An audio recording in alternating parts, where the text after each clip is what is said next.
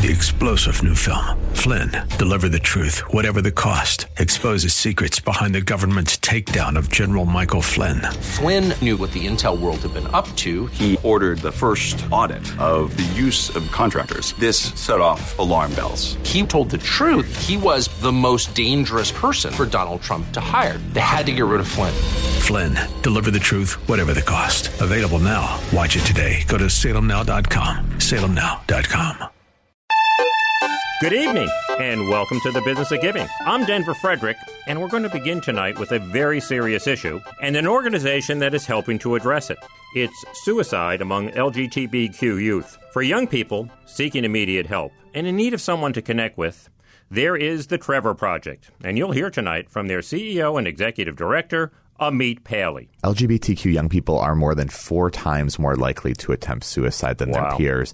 And as you mentioned, so suicide overall is a public health crisis Yeah, in this yeah. country, Mhm. particularly acute for young people. And then it's LGBTQ youth who really face these much higher rates. And then I'll be joined by Captain Yvonne Roman of the Newark Police Department. Through the Women's Leadership Academy, which she founded, she's committed to increasing the recruitment of women into law enforcement. And what the research shows is that women are less likely to be named in a lawsuit, less likely to be named in a citizen complaint.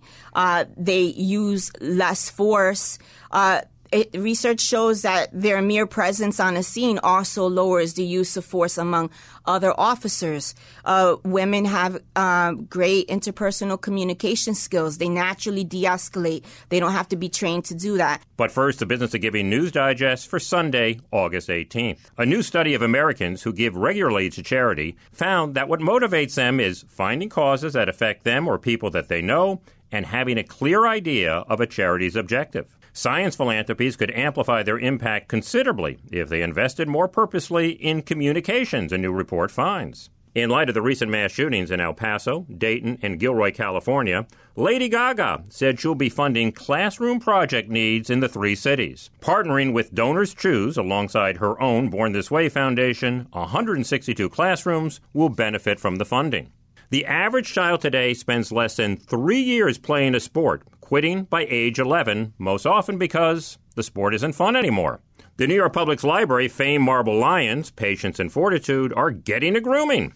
Beginning September 2nd, they'll undergo an essential nine week restoration.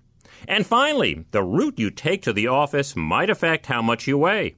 New research found workers who pass more fast food restaurants on the way to work had a higher average body mass index than their co-workers. And that is a Business of Giving News Digest for this Sunday evening. I'll be back to speak with Amit Paley of the Trevor Project right after this.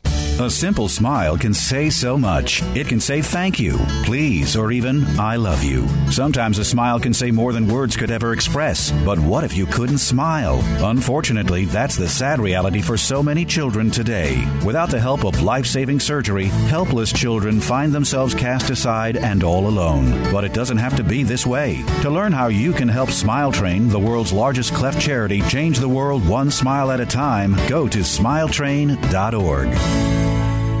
Recruit the best talent. Explore the untapped pool of 24 million productive Americans with disabilities. The National Organization on Disability is the leading partner to help companies succeed in disability employment. Learn more at NOD.org.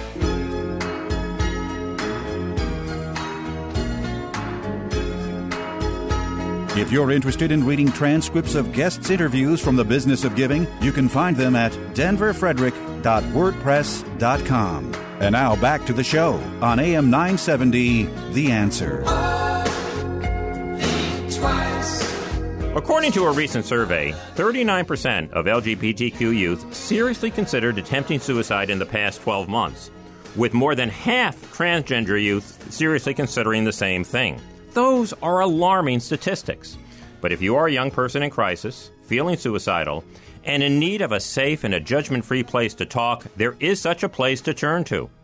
It's called the Trevor Project, and it's a pleasure to have with us tonight their CEO and Executive Director, Amit Paley. Good evening, Amit, and welcome to the Business of Giving. Thank you so much for having me.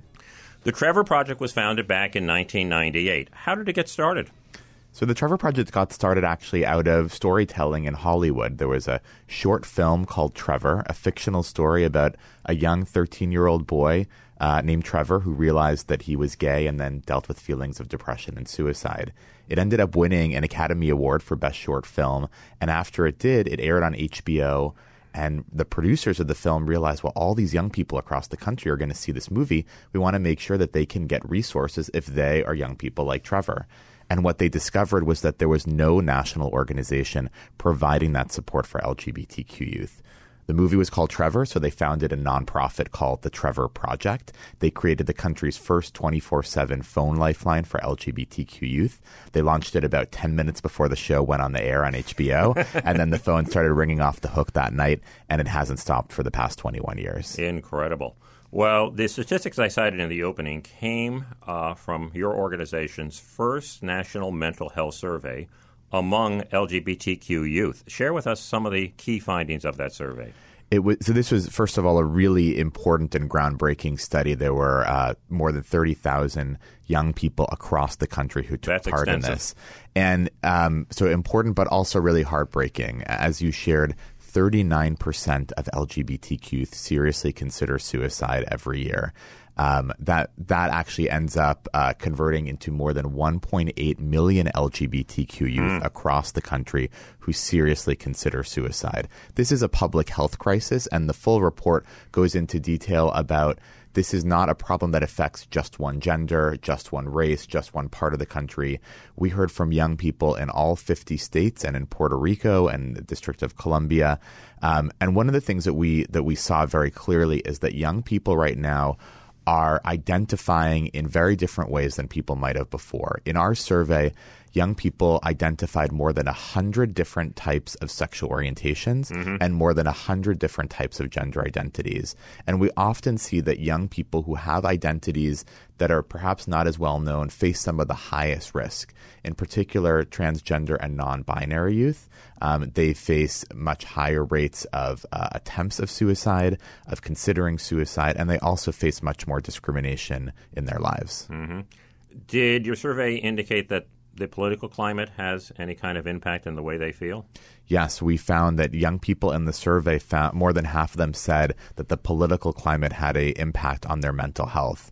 Um, and we've also seen that in other types of data that we've been collecting. Um, the day after the presidential election in 2016, our call volume more than doubled in a 24 hour period of time. When there are negative policies, in particular, there have been a lot of negative policies in the past few years against transgender and non binary people. We have seen spikes in those young people feeling distressed and reaching out to us for help.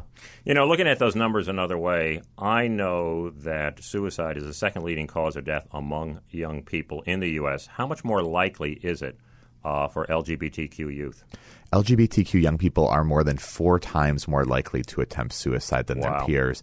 And as you mentioned, so suicide overall is a public health crisis Yeah, in this yeah. country, Mhm. particularly acute for young people, and then it's LGBTQ youth who really face these much higher rates. So this is suicide is often an issue that people do not feel comfortable talking about. There's still a lot of stigma, and that's what we're trying to both get the word out on how um, significant a public health crisis there is, and to also let young people know that they are never alone and they can always reach out to the Trevor Project for help. Well, learning the warning signs of suicide is a huge part of presenting a crisis. What are some of those signs? So there are a number of different warning signs that, that can indicate that someone might be thinking about suicide.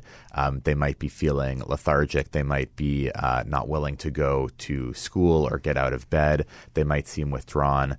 Um, I think what's very important for everyone to know is that one of the most important things you can do to understand if someone is thinking about suicide is to ask them. A lot of people are very nervous about that. Some people think that if you ask someone, it might plant the idea in their head. Mhm. That is not true. That is a myth. All the research indicates that is not correct. In fact, asking someone if they are thinking of killing themselves can be life saving for that person because it can allow them to share what they're going through and allow you to make a connection with them and try to identify places where they can get help. That's great advice. Um, if I may, what was it like for you when you realized you were gay, and what thoughts ran through your mind? Yeah, I, it, I when I was a, a teenager, I realized that that um, I was gay, and it was really difficult for me because I had this idea that if anyone ever knew who I was, um, they would never accept me, that they would never love me. And, um, you know, I kept that part of myself hidden for a really long time. And it was very, very um, difficult. And I was in a lot of dark places um, in parts of my teenage years and into college.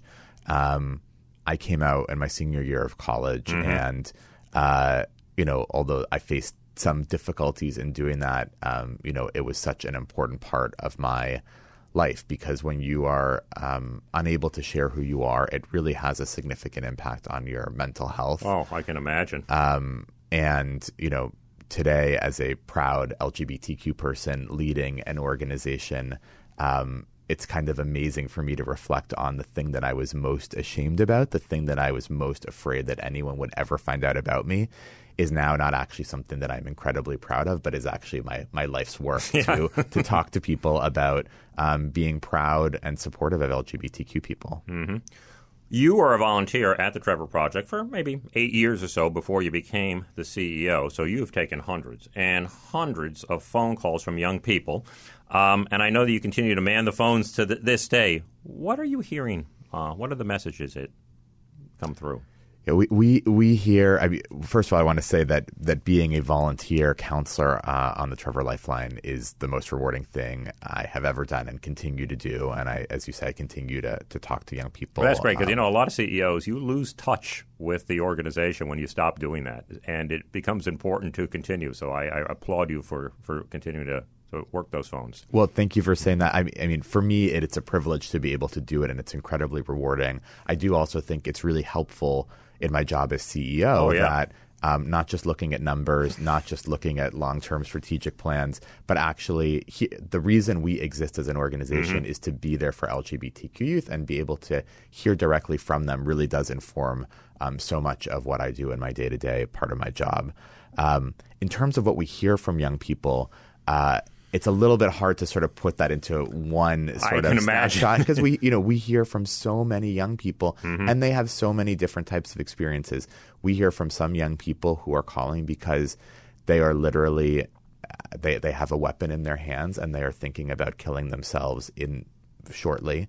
Sometimes we hear from young people who are not imminently thinking of killing themselves, but they're in a really difficult situation. They are they were just in a breakup. They're thinking about coming out and they're struggling with mm-hmm. it. They're having a tough time at school because someone is bullying them. So it's it's a wide range of experiences.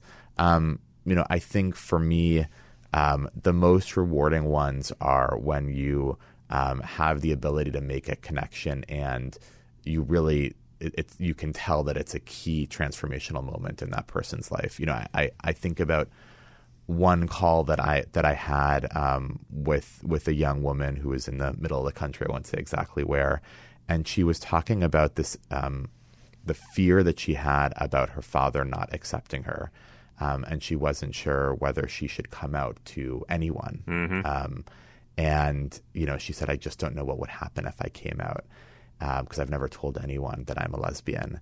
And I said to her, "Well." You've come out to me. Uh, you've told me that you're a lesbian, and I and I have to tell you, there may be people in your life who won't accept you for being who you are, and your father may be one of those people. But I need you to know that there are many, many people in the world who will not only accept you for being who you are, but will celebrate you and be proud of who you are. And I want you to know that I am one of those people, and I am incredibly proud of you. And when we say things like that to young people, you often just the next thing you hear is someone just sobbing because they yeah. never they never thought that someone would not only tolerate them and accept them, but celebrate them. And that's one of the most powerful things that we can do is just to be there to listen and to affirm people for being who they are. Yeah, no question. That's a great story. And I think when you're in that place, you're only looking at the negative side of the equation and never looking at the other side of it. It's just the way humans are built. Mm-hmm. Mm-hmm. Um, do you have a psychiatrist or psychologist on staff to help work with some of the, the, the people who call? We do. So we actually uh, just hired our first ever medical director. Um, she is a, a psychiatrist, Great. and um, our head of crisis services is a clinical psychologist. We also um, have been building out our research department, and we have um, clinical psychologists um, in our research department as well.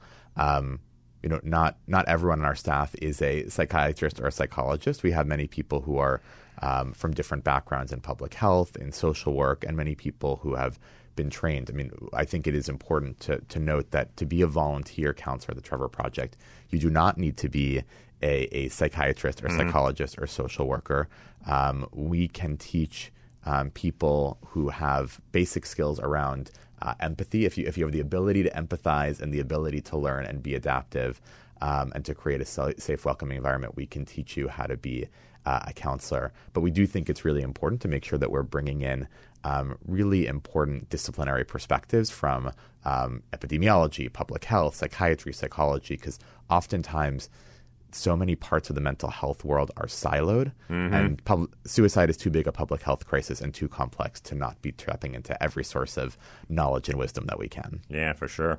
I mean, do you ever encounter um, the challenge of regular callers, uh, people who may not be in a crisis mode at the moment, but are lonely or just want to chat? And how do you address that situation while wanting to keep the lines free for somebody who might really be in the midst of a crisis? Yeah, I, I'm not sure that I would call them a challenge, but we do we yeah. do face people who regularly um, call us, mm-hmm. and there are people who regularly call us and actually text us and chat with us, and there might be different reasons that they that they do that. Um, we are not we are not an organization that is set up to provide ongoing. We're not a substitute for um, provision of mental health counseling. Um, but there are some people who don't have access to that type of mental health um, treatment that they need. Um, and so we actually are there for people who will reach out to us at various times. And sometimes there are people who are really going through a very, very difficult time and oh, they reach sure. out to us mm-hmm. every single day. Um, you know, we have um, certain ways that we um, want to make sure that we're properly um, treating them and that we are pro- appropriately serving them. Um, but yes, we do have people who reach out to us many, many times. And for us, it's important to make sure that we are there for people when they are in crisis or suicidal. You know, we've been talking about that uh, 800 hotline, um, but as you just alluded to, you have other platforms uh, that people can connect with you. Speak a little bit about those. Yeah, well, it, it's 2019, so uh, mm-hmm. young people uh, do still pick up the phone sometimes, and we and we do have many young people who reach out to us by phone. But there are many young people who would never pick up the phone. They ever, want, ever they, for anything. for any, they they they want to text and they want to chat. And the Trevor Project was actually um, uh, an early adapter to uh, exploring the world of text and chat for suicide prevention. Um, we had a big milestone in our organizational history earlier this year. We took those digital crisis services to be 24 7 for the first time earlier this year. Fantastic. And that's really important because, you know, especially for our population, if you're a young person, you're 14 years old, you're in your bedroom, and you need help at 2 a.m. when it could be a really dangerous time of night, um, you may not feel safe picking up the phone because your parents might hear you. But mm-hmm. in your bed, you can text, you can chat from your phone. We also know that there are certain parts of the population that we serve, um, transgender and non binary youth, um, and female identified youth, who prefer digital crisis services over phone. And so that's what we've really been working on building out that program. We want to make sure that we can meet young people wherever and whenever they are. What are you doing in the realm of uh, AI and machine learning to, to better serve uh, the young people? Yeah, so that's a very uh, exciting, I think, area of opportunity for us. We are just starting to build out a program to really make sure we're leveraging technology for good. Um, we just received a major grant from Google. Um, we won part of their AI social good competition, and we're going to be using machine learning and AI to help improve our quality of care for young people. So, one of the early applications that we're going to be looking at is how can we identify more quickly in a conversation, especially on our digital conversations where there's text, mm-hmm. how can we identify there whether someone is at higher risk of suicide? And if there ha- is there a queue and people have wait time to get there, how can we make sure that we are prioritizing the people that are higher risk? And we ask people that, we perform a risk assessment, but there are ways that we think we can use machine learning and AI to more rapidly identify those highest risk people. And that, you know, one minute, a couple minutes, that could be the difference uh, between life and death for some people. Yeah, that's fantastic.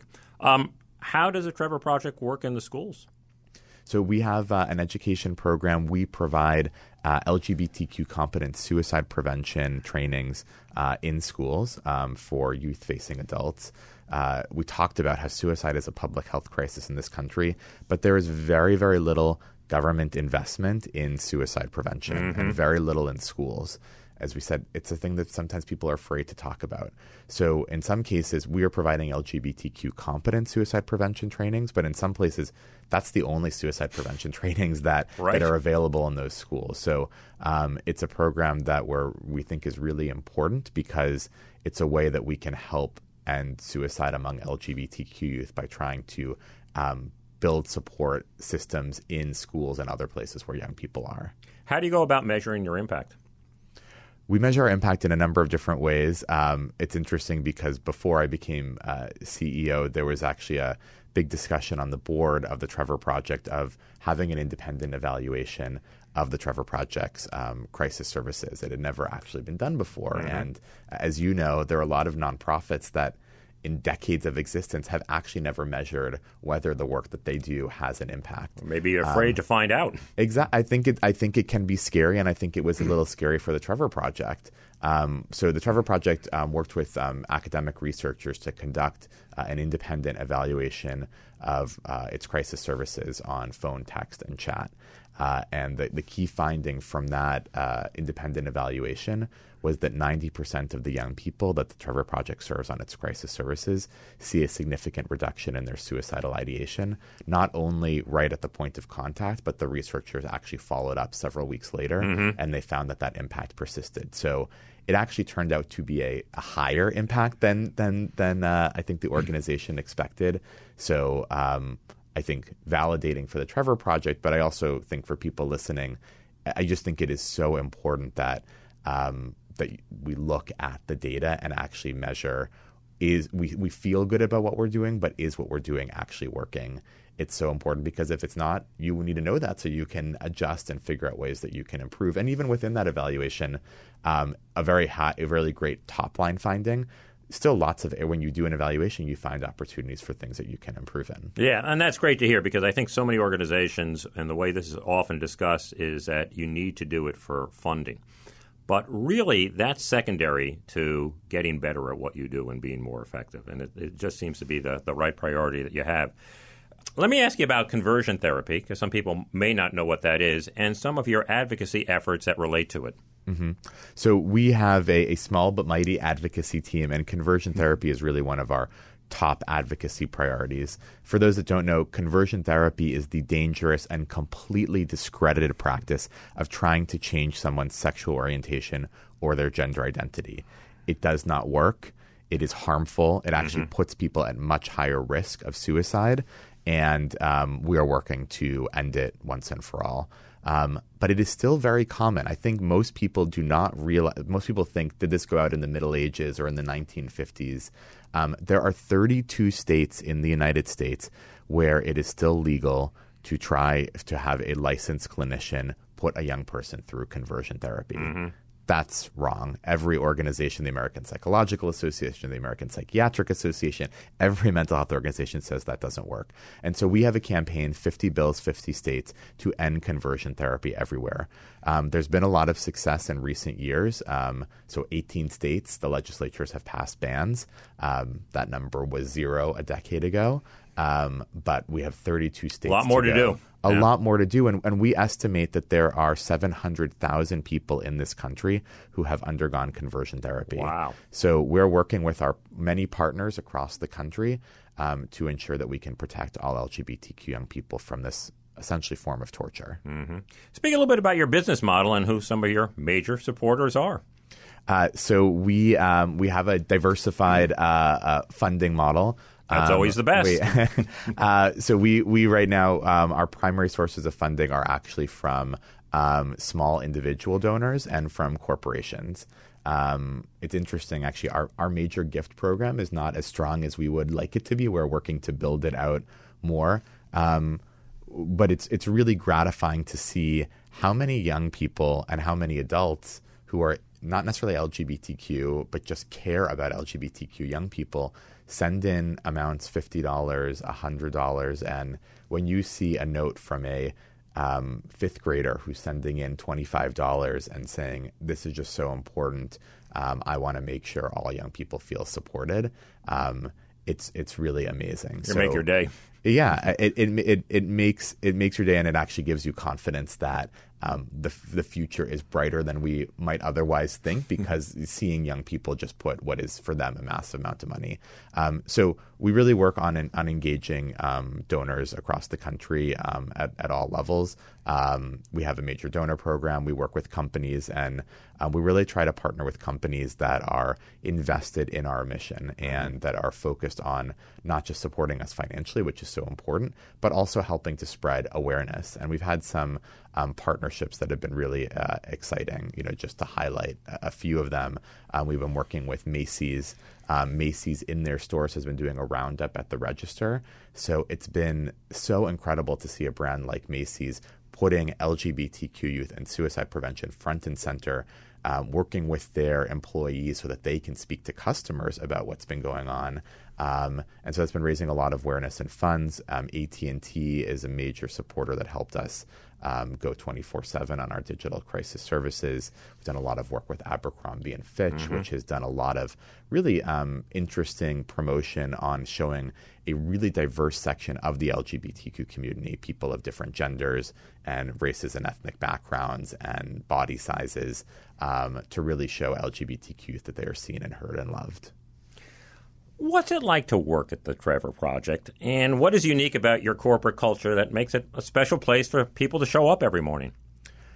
You know, I think one of the really unique things about the Trevor Project is that um, we come in every day to save lives of people. And every single person at the organization, no matter what their job is, is saving is helping to save lives of young people.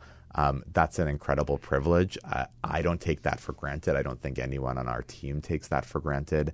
Um, you know, I've I've worked at other places that I loved working and that were amazing. It's just it's it's a different feeling when you're coming in and knowing that um, we are there for young people at their darkest moments.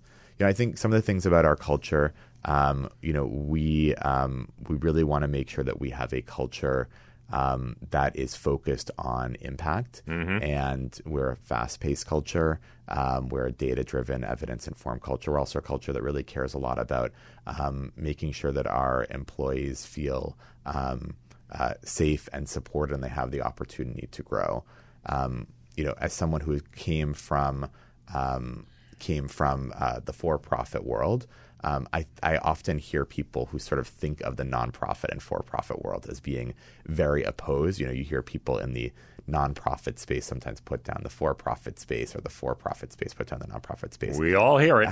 yeah, and, and I think, in my view, I think both I think both sectors have a lot to learn from each other. I think um, you know the best places I the highest performing cultures I have seen are ones that are really focused on impact and being evidence um, based and, and data informed, which I think sometimes people only associate with the for profit space. And I think the best working places are ones where people bring their whole heart and their whole selves and are really driven by passion and emotion, which I think people often associate with the nonprofit mm-hmm. space. And in the Trevor Project, we are really trying to meld those two together to make sure we have people who are the smartest, most brilliant, but also the most passionate and big hearted people you can imagine. And that's that's the culture that I feel really privileged to come into work every day at. Let me close with this, Amit, and I really want to pick up on something you said before, and that was the thing that you most feared and caused you the greatest stress in your life has ended up being your life's work. How does that experience inform the way you go about your job? I think it it, it's both simultaneously um, incredibly rewarding and you know makes me feel just so lucky to be in a place and in a country and a time where um, I can be open um, and supported for who I am. I think it also it makes me feel a lot of pressure and, and a high bar because um, even as we are talking right now in New York City, where um, I feel safe walking on the streets and being who I am. We know that there are so many people in parts of the world where they are not safe doing that. And there are many people here in the United States who are still not safe mm. being who they are. Um, and being open about their identity. Um, you know, the, some of the statistics we've talked about, particularly around transgender and non binary people, it is still not safe for them to be who they are in so many parts of the country.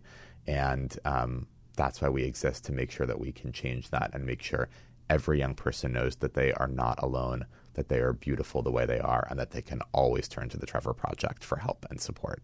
Well, Amit Paley, the CEO and executive director of the Trevor Project, I want to thank you so much for being here this evening. For those who might be in need of someone to talk or reach out to, how can they connect with the Trevor Project? And for those who want to become involved in the organization, perhaps as a volunteer or financially supporting it, what do they need to do? So, uh, if you are a young person or know a young person who uh, needs help and support from the Trevor Project, they can reach out by phone at 1 4 u Trevor. They can reach out by text, uh, texting 678 678. Um, you can connect to our chat service by going to our website, which is www.thetrevorproject.org. Um, and we also run other platforms and services that you can find on our website as well. Um, if you are a person who is interested in getting involved as a volunteer, there's also information on our website on how you can sign up to do that. It's an incredibly rewarding experience. And if you're interested in supporting us financially as a donor and just finding out more information, you can also do that by going to our website. We are looking to um, grow this community of people who are interested in being there and standing up for LGBTQ youth. Well, thanks, Amit. It was great to have you on the show. Thank you so much. Great being with you. I'll be back with more of the business of giving right after this. I just finished months of chemo, but I don't want to talk about months. I want to talk about years. Treatments have gotten better, so I'm hoping for good years ahead. That's thanks to research funded by the American Cancer Society. The same folks giving me free rides to treatments, insurance advice, and a place to stay during chemo. I need that stuff like you don't know. And now that you do, please give at cancer.org. Do you know someone who's dealing with a serious illness or injury? Researchers at Kessler Foundation in West Orange, New Jersey are studying new treatments for people with brain injury, breast cancer, multiple sclerosis, osteoarthritis, and spinal cord injury. They need volunteers with these conditions, as well as healthy volunteers to serve as controls. To learn more, call Kessler Foundation at 844 KF Study. That's 844 KF Study. Tiana was homeless and looking for a change. At Year Up, she gained valuable skills and a path to success. 85% of Year Up alumni are employed or in school within four months of graduation. Support transformative opportunities for young adults like Tiana. Visit yearup.org.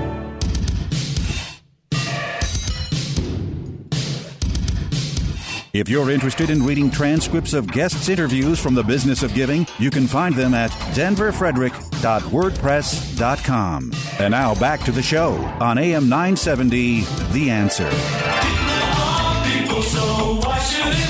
Despite overwhelming evidence that female police officers have a positive influence, women make up just 12% of police forces nationwide, a figure that has remained stagnant for the past 20 years. There are a number of reasons for this, including physical fitness tests that some believe are designed to exclude them.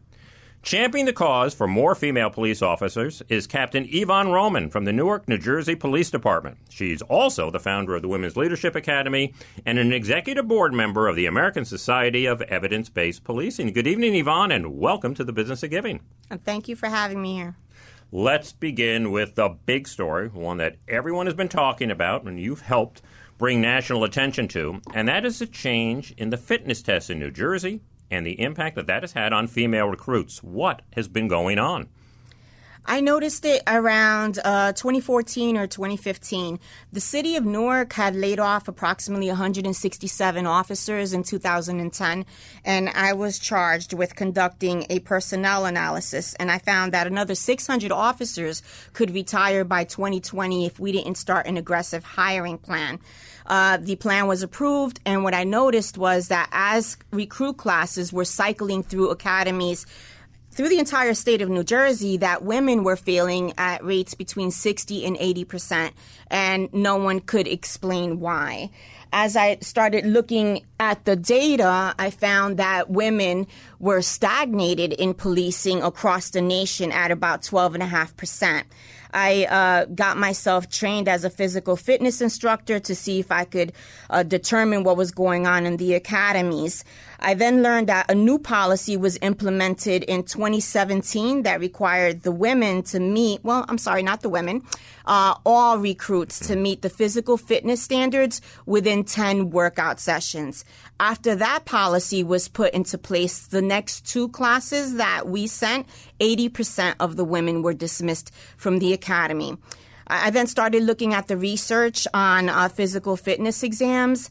I learned that the Equal Employment Opportunity Commission says that if women do not pass at the rate of 80% of the male pass rate, then the test on its face is invalid. And the only way that the agency can defend against that is if they could prove that the test is based on a bona fide occupational qualification. When I started to review what the women were failing for, an overwhelming amount of them were failing for the push ups exam. Mm-hmm. And the push ups have never been validated as being work related. Mm-hmm. Who made this change? That was the police training commission. Uh, they had been planning it. Um, I hear about a year, a year and a half. It went into effect January 1st of 2017. But for some reason, the rate of women being dismissed from the academy had started climbing in 2015, and it reached that 80% mark after 2017 when they implemented that new policy with the 10 workout sessions. Why so few sessions? I mean, this goes on for a while at the academy. Why were they given so little time to improve? Uh, there has been um, no reasonable answer for that. USA Today conducted an investigation where they gathered 10 years of records and they spoke to numerous individuals at the Police Training Commission. It seems that that was a decision made amongst the commissioners. At a meeting, uh, they thought that 10 sessions was sufficient to have someone pass those fitness standards. Uh, their test is based on the Cooper test. Mm-hmm. Um, the test that they implemented in 20 2017 had been found to lead to disparities in Pennsylvania just the year before. And um, they implemented that test knowing that I had been challenged and that they lost that challenge in uh, the Pennsylvania State Police. So they figured they'd add the 10 workout sessions to give people a little more time. But those 10 workout sessions have never been validated. It's not based on science. It's not based on physiology. The people who actually designed the Cooper test said that they've never heard of anything like that. And there's no way possible that that someone who couldn't perform that exam on the first date could uh, perform that on the 10th date. Yeah. Uh, if you give them uh, sufficient time, uh, men and women can build body mass uh, and, and especially upper body mass. Women have less testosterone than men, so it will take them a little longer um, to be able to pass that test. But that 10 workout session just doesn't exist anywhere else in the United States. So now that this has come to everyone's attention, USA Today did cover it. You gave a TED talk about it. What kind of activity has that generated at the state level in New Jersey? There's uh, talk about reviewing the standards again. Um, the opinion on the Police Training Commission board seems to be divided. One individual that was interviewed said um, that if it's leading to disparities, that they would address it, that they weren't aware that this was leading to disparate outcomes. Uh, another individual that was interviewed said that the uh, academy is not a day spa, mm-hmm. and that if they come in and they're not able to perform it, it's not their job to uh, get someone to that level where they can pass the test. But I argue that the military does the complete opposite, and law enforcement community has deep respect for law uh, for the military. The military guarantees you that if you come in on, on day one and you pass the background and, and the physical and, and it shows that you can be trained that at the end of that 12 weeks they will turn you into a soldier mm-hmm. that you will pass that test. Um, it's very hard to fail out of the military because they'll assign someone to you to make sure you pass that test. So why are we holding our police officers to more stringent requirements that our own u.s military? We're not training soldiers. We're training public servants. What's the impact been on these women women who have failed the test, I would imagine in many cases they quit their jobs to do this. um, uh, uh, really tough stories. Um, women um, invested about two thousand dollars in in fees and equipment. They mm. quit their jobs. They cut all their hair off to to be fired within the first two and a half to three weeks. A lot of them uh, couldn't return to their jobs. Um, it, has been a challenge, but these women really wanted um, these positions, so they came to me so I can train them to pass this, this physical fitness test, and they went back and they've been successful. And what I found is that the sweet spot is around two and a half to three months where they're able to pass this test. The academy's five months long. What this means is, had they not been fired, they would have passed this test. Yeah and, and, and let's consider all the money that was spent in the background check, the medical, the psychological. Um, it was a huge investment just to kick these individuals out between two and a half and three weeks. When law enforcement is admittedly experiencing a recruitment crisis, it's, it's national news. Yeah. Uh, are we looking at a class action suit here? The women that uh, are in my group did not want to sue. They wanted to uh, prepare and re-enter the academy. The the newspaper article mentions a class action suit. I don't know uh, which women are involved in that program. In my program, the women that um, joined my group decided to re-enter the academy, and I've had women that it was either their second or their third academy, mm-hmm. and um, they're thankfully um, all police officers. I had um, my biggest group graduate on July 20. 25th, I had 17 women pass the Newark Police Academy. Well, we'll stay tuned to this story. It is incredibly uh, important and interesting. You know, in addition to these physical fitness tests, are there other systemic obstacles, both in New Jersey and across the country, that limit the number of women who become police officers? because so when I started this program, it was based on my observation on what was going on in the Newark Police Department, and I'm also a PhD student, so I wanted to study it in um, a, a scientific way mm-hmm. and, and control the group to just Newark Police Department. But because so many women were facing the same challenges across so many different um, law enforcement agencies in New Jersey and even federal agencies, I had to open it up. Um, so I'm training women a- across um, different agencies. I've trained Newark, Irvington, East Orange, the state police. I have an FBI recruit. I've done DEA, um, juvenile justice. So a lot of chiefs will argue that women don't want these jobs. They do. Um, they, they, they travel to Newark even though they live far away. Some travel as far as an hour in order to get these sessions. Um, they need to be supported. So when chiefs say that they want uh, to recruit more women, I argue, does your recruitment message mirror the culture of the agency and the academies that they're going into? Yeah, and almost all these chiefs are men, I presume. I think there are about 450 uh, police departments in the state of New Jersey. How many female uh, police chiefs are there? Um, a very small amount. I think a, about 10. And nationally, there's about 3% hmm. of uh, uh, police chiefs. Yeah. You know, I mentioned in the opening the positive impact and influence that women police officers have and uh, how they make communities safer. Tell us a little bit more about that research. So I, I started looking at the research. I like to give uh, evidence based facts. Um, statistics that have been researched, not my own personal opinion, because it's easy to dismiss someone's opinion. You have to support it with facts. Mm-hmm. And what mm-hmm. the research shows is that women are less likely to be named in a lawsuit, less likely to be named in a citizen complaint. Uh, they use less force. Uh, it, research shows that their mere presence on a scene also lowers the use of force among other officers. Uh, women have um, great interpersonal communication skills. They naturally de-escalate. They don't have to be trained to do that. And these are traits that some men possess also, but they've been uh, innately found uh, within women. Yeah. And I think it culturally we're we're we're more communicative communicative and that translates to to the role of policing. Yeah, and from what I gather, that's not tested to the level the physical fitness is in terms of your interpersonal skills and how you communicate and things of that sort. And it's certainly equally, if not of greater importance. I, I would say it's of greater importance, yeah, especially yeah. um, now where there's these strained relationships between policing and community. Um, I just came back um, from a Noble conference, and one of the chiefs said, you know, um, you know um, a lot of people, what they have is their pride and um, they will defend their pride. Um, so I've had um, instances, and I don't like to use anecdotes, but I'll, I'll talk to someone, and I might not be able to help them, but I hear them out, and they're so grateful, even though I wasn't able to resolve their problem.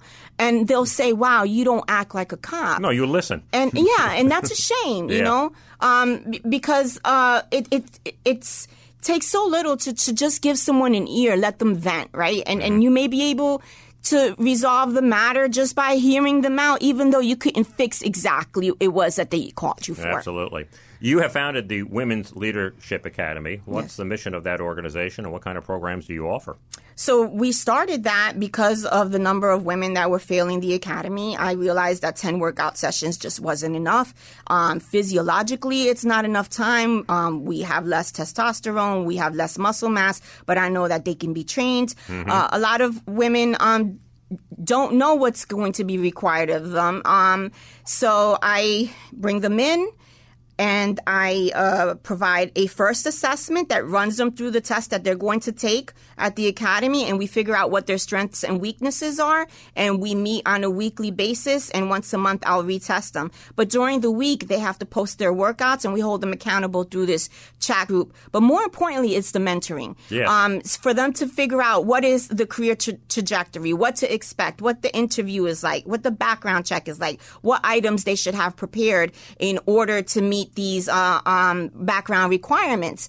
A lot of men have family members that are police officers, and, and women don't have usually that access to that information, and that goes a long way to helping someone um, enter policing. Oh, yeah. Well, you've created a sisterhood, and so often they feel like they're out there by themselves. Yes. But when they can sort of commiserate and share stories and and uh, and tips with each other, it makes all the difference in the world. Yeah, I, I, the relationships are beautiful. Um, I, I bet. consider a lot of them my friends. They've been to my house. I've been to their house, and these relationships uh, really don't exist within police departments because there's too few women, Mm-hmm. or um, maybe um, there's this concept of othering, where where you're a minority, you align yourself with uh, the the thoughts of um, management, and you're scared to speak out and advocate for yourself. So part of what we do here is creating these relationships so that we also have a network that recommend each other for training, recommend each other for positions, because that's how someone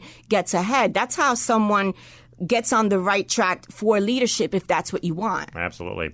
Well, as you mentioned a moment ago, much of policing has been done based on old assumptions and stories and anecdotes, and sometimes things that just seem to make sense. But you are a uh, executive member of the uh, board of the American Society for Evidence-Based Policing, and you're looking at these practices in a much more scientific and rigorous way. So, let me ask you about a couple. Um, starting with broken windows. First, why don't you explain to our listeners exactly what broken windows is and what evidence has shown where it's been practiced? So, broken windows was a theory by George Kelling and James Q. Wilson. It was a magazine article published in The Atlantic in, in 1983, I believe. And uh, the theory says that if you address minor offenses, that crime would go down, that when people feel that there aren't um, guardians on the street, that um, it allows violent crime to fester. And the theory said that uh, police should intervene in establishing order in a community.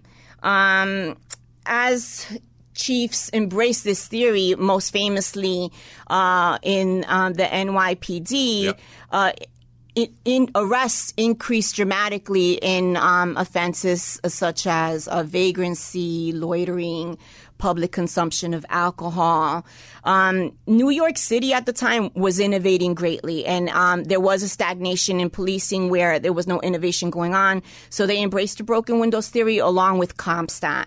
So um, crime went down in New York City, and uh, a lot of people took notice because New York City was a very violent city, and now it's one of the safest, largest cities in the world. And people, um, the assumption is that broken windows was the driver of that, but there have been many studies examining whether it was broken windows or not, and uh, it, it's mixed reviews. Yeah. Um, many um, studies find that uh, this was not related to uh, broken windows, that you can't separate broken windows from CompStat, um, and that crime was going down nationally, even, even in cities that did not implement broken windows. And then there's the question of the harms and um, the over incarceration of individuals. Uh, broken windows is practiced in uh, areas that are experiencing disorder, which tend to be black and brown communities communities. And the way that broken windows is enforced um, is usually through arrests. Um, though James Q. Wilson and George Kelling didn't advocate for mass arrests in the original article, um, it can't be denied that it, it was counted and measured as arrests, even in an article that was ri- written by George Kelling um, in defense of broken windows. Um, the argument goes that it's the ivory tower elite that are attacking uh, broken windows and that they don't have a fundamental understanding of the needs of police departments. Uh, James Q. Wilson, um, and I'm sorry, George Kelling, and an individual named Sousa, uh, William Sousa, I believe, wrote a paper, and they said we will prove once and for all that Broken Windows works. In a 10 year period, uh, for every 28 low level offense arrests that were affected, one violent crime was prevented. In the span of 10 years, 60,000 violent crimes were prevented. So I'm not a statistician, but I pulled out my calculator and I multiplied 28 arrests times 60,000 violent crimes over a 10 year period. And that came out to about a million six hundred thousand and eighty, 680,000 people being arrested. So that means that 1,620,000 people weren't responsible for violent crimes. So you have to ask yourself, do the ends justify the means? Are, are these people, mm-hmm. is it okay to lock up 20 individuals and in that net you have 27 guppies and one shark? Uh, you have to ask yourself what is the impact to that community that's, that's right. arrested and rearrested over and over again, the impact of the fines that accumulate, your driver's license suspended, the impact to your criminal record and mm-hmm. your employability. What what happens to these communities that are experiencing this disorder policing and Chiefs love it and they'll say, well, it, it's so elegant in its simplicity. Its simplicity is what makes it so dangerous. That's exactly right. And that's true with just about everything. Uh, people find that one stat and mm it, it, validates what they want to do. But you have to look at it holistically. Yes. And all those unintended consequences that people never take a look at. What about juvenile curfew laws? Are they a good way to reduce uh, juvenile crime? So, uh, starting in um, every summer, you'll usually have a wave of police chiefs announcing that um, they're having a, a juvenile curfew um, implementation over the summer. Um, the juvenile the scare about juveniles came about with uh, John DiIulio. He was a Princeton um, professor, and he came up with the theory of super predators in 1990. Mm-hmm. He said that there was going to be a wave of homicidal juveniles that would make the Bloods and the Crips uh, look meek by comparison. and, and it never materialized, but it led to these. Um, uh, laws where you could charge juveniles as adults, you can put them in jail for life, and actually starting in 1990, the violent crime for juveniles plummeted and it keeps plummeting. And um, if you look at the trend lines for juvenile crime, uh, if it continues, it'll fall off the map. It'll go into the negative, which is which is impossible. But these laws that were enacted, these curfew laws to curtail these super predators, were never taken off the books. Mm-hmm. And what it mm-hmm. does is it introduces juveniles into the criminal justice system for status offenses. Status offenses are are crimes that wouldn't be a crime if you were an adult. So, um, being outside after 10 or 11 p.m. W- would be a, a status offense. And, and in some agencies, that status offense leads to an arrest. Yeah. An arrest means you're fingerprinted and photographed. You've just entered this child into the juvenile uh, justice system for being out late. Mm. Um, and, and chiefs will argue that it helps them combat crime and problems with uh, problematic juveniles, but you don't need the curfew law to do that. If you have probable cause or reasonable suspicion, you can make that stop without the curfew law. Mm-hmm. And you can ground it on the Constitution instead of uh, a status status offense and being out late. You know, on a very sober note, another New York police officer killed himself last week, uh, continuing a rash of suicides that have claimed eight lives this year. And it's hard to comprehend that more police officers now are losing their lives to suicide than are in the line of duty. Speak to that, Yvonne. What's being done? What still needs to be done? So, uh, for a long time, no one was tracking how many officers were committing suicide. I was a tra- in a training in, in Boston in 2016, and someone from the Boston Police Department had told me that in, in that month, four or five, um, I don't remember if it was four or 5 Mm-hmm. uh, officers had committed suicide.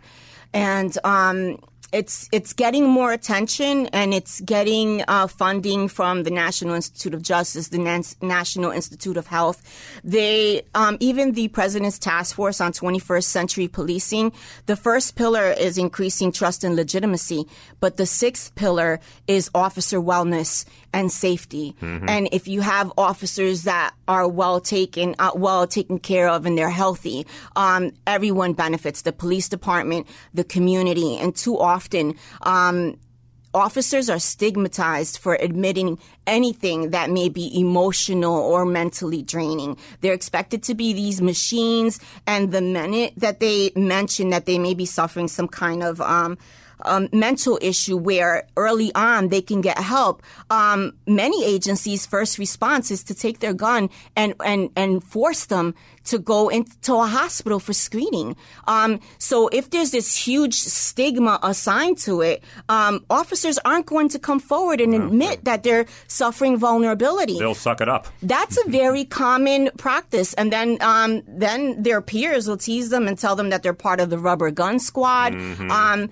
why aren't we allowed to to to be human, right? Our officers are not machines. They internalize trauma day in and day out. They're acting um, as guardians. They have to hold it all in and control this scene. But ultimately, that has to let out in some way. We need to give our officers a more positive um, avenue to release this. We need to give them access to mental health, and we can't continue to stigmatize it because we it, it will lead to this rash of suicides. Um, we have to allow officers to seek the help that they need. The agency has to support them, and we have to remove the stigma about asking for help. How does the public's perception of the police, and there have been some pretty tough stories lately on the news, um, affect the morale of the force?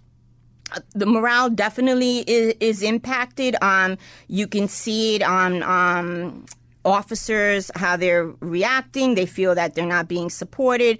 They fear they feel that at times um, media is quick to judge before all the facts are coming out. Um, I, I believe that you know there's a need for criminal justice reform, but I also believe that there's been a villainization of an entire uh, workforce.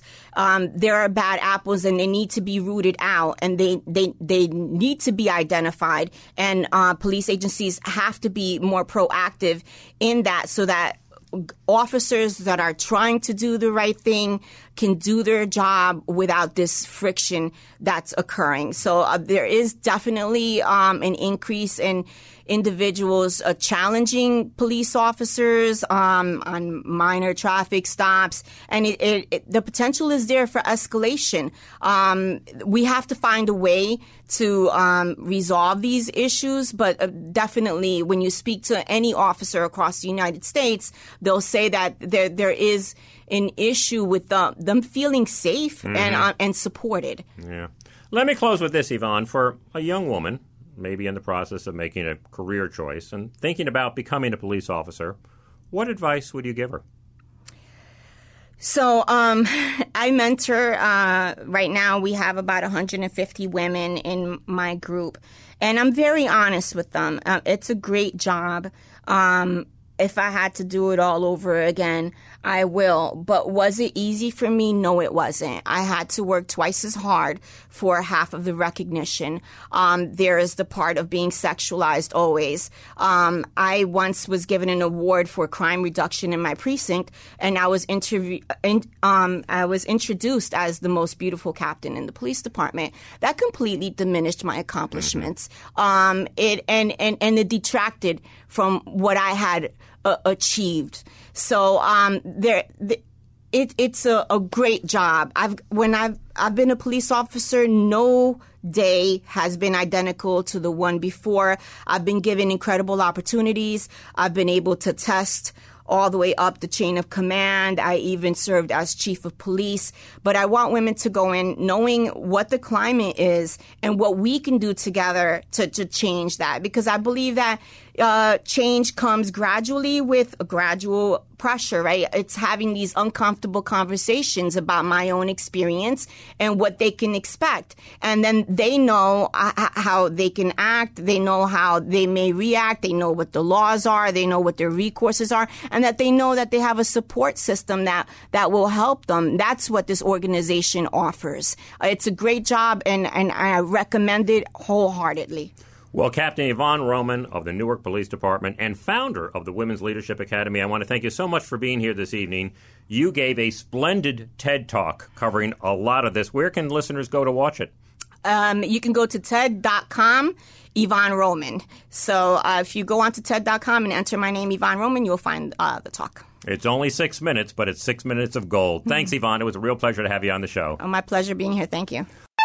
And that is this week's show. Next week, my guest will be Nicole Sexton, the president and CEO of the Entertainment Industry Foundation. Thanks for listening. Have a great week. And do come back next Sunday evening for the business of giving. The preceding program is paid for by the friends and partners of the business of giving. Three star general Michael J. Flynn, head of the Pentagon Intelligence Agency, knew all the government's dirty secrets. He was one of the most respected generals in the military. Flynn knew what the intel world had been up to, he understood its funding. He ordered the first audit of the use of contractors. This set off alarm bells. The explosive new documentary, Flynn, Deliver the Truth, Whatever the Cost, uncovers the facts behind this scandal. Flynn told the truth. He was the most dangerous person for Donald Trump to hire. I find out the worst enemy that I'm going to face in my life is right here in America. They took my assessment and they wanted me to change it. And I was like, I'm not changing it. They had to get rid of Flynn. With in depth interviews, archival footage, and never before seen personal records of the man behind the headlines. I just felt like I was drowning. Flynn, deliver the truth, whatever the cost. Available now. Watch it today. Go to salemnow.com. Salemnow.com.